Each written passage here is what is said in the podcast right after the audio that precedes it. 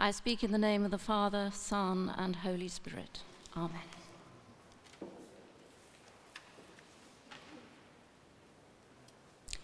In our first reading, we heard a cautionary tale in verse about one aspect of safety in the way it might confront someone in everyday life.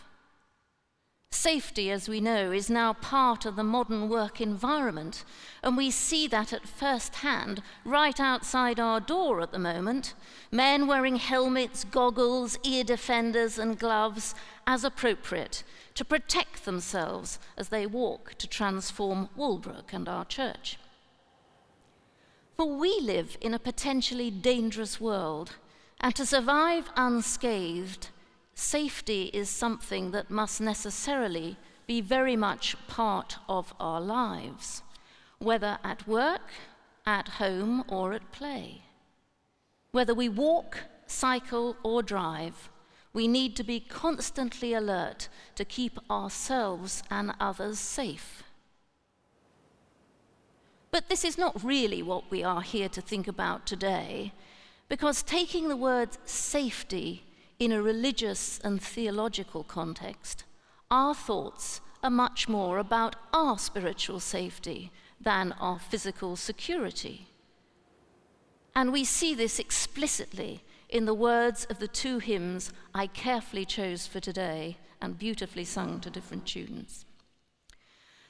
Later this week, on Armistice Day and on Remembrance Sunday, the nation will again be commemorating those who have made the ultimate sacrifice Christian soldiers, sailors, and airmen, fighting for right, fighting to maintain freedom.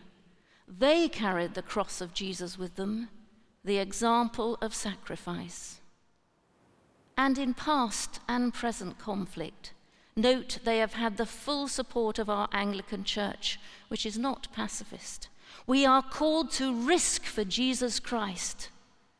And indeed, this was also the calculation made by Dietrich Bonhoeffer, a German Christian who clearly did not have primary concern for his own safety, seeking instead to do the will of God, to do what was right.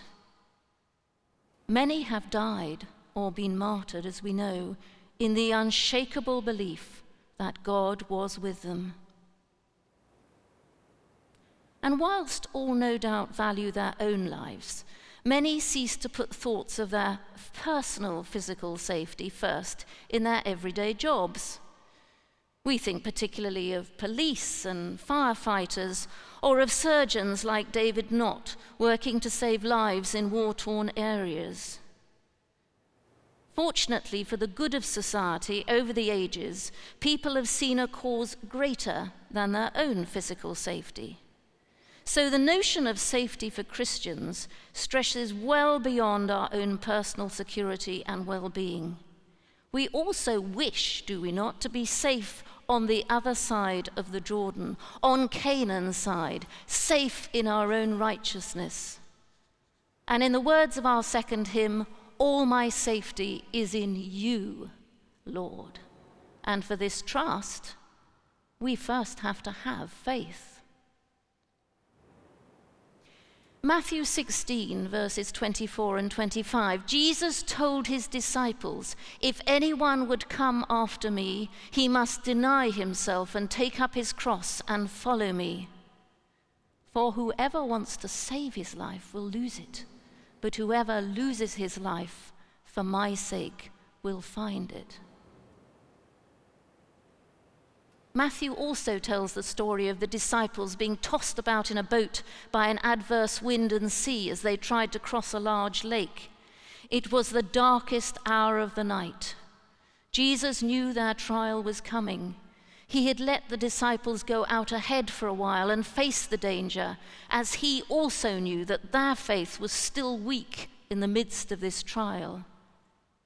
So he came out to them walking on the water. What a sight! What an unmistakable demonstration of his power and dominion. But did the disciples then have the faith to emulate this act? Peter gamely tries but fails. He starts to sink. he still had insufficient faith that he too could do it.